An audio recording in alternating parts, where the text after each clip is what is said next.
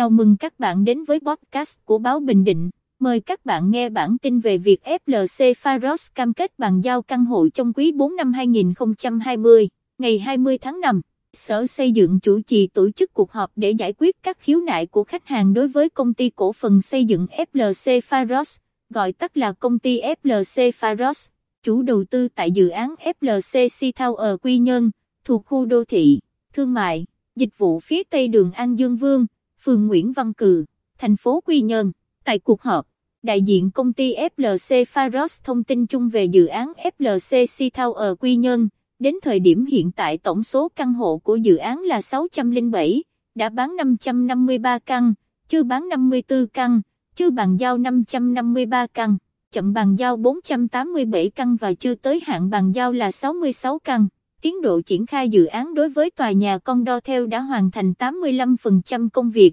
tòa nhà Novotel hoàn thành khoảng 40% công việc. Lý do chậm tiến độ, đại diện FLC Pharos cho rằng do ảnh hưởng của dịch COVID-19 nên các công việc liên quan đến triển khai dự án gặp khó khăn, buộc phải tạm dừng. Các khách hàng của dự án yêu cầu công ty FLC Pharos cam kết giải quyết các vấn đề như thời hạn hoàn thành và dự kiến thời gian bàn giao dự án, chi trả lãi chậm bàn giao. Các căn hộ chuyển đổi từ con đo theo qua hôm theo nhưng còn dư số tiền thì thời hạn hoàn lại cho khách hàng là bao lâu. Công ty FLC Pharos cam kết dự kiến thời gian bàn giao căn hộ con đo theo vào quý 4 này, thời gian dự kiến bắt đầu bàn giao ngày 11 tháng 10 đến hết ngày 31 tháng 12 năm 2020, đồng thời cam kết các khoản phạt theo hợp đồng mua bán sẽ được khấu trừ vào số tiền khách hàng thanh toán khi nhận bàn giao căn hộ hoặc số tiền còn lại của giá trị hợp đồng mua bán. Theo Sở Xây dựng, nếu nhà đầu tư không thực hiện đúng cam kết, khách hàng có thể khởi kiện ra tòa.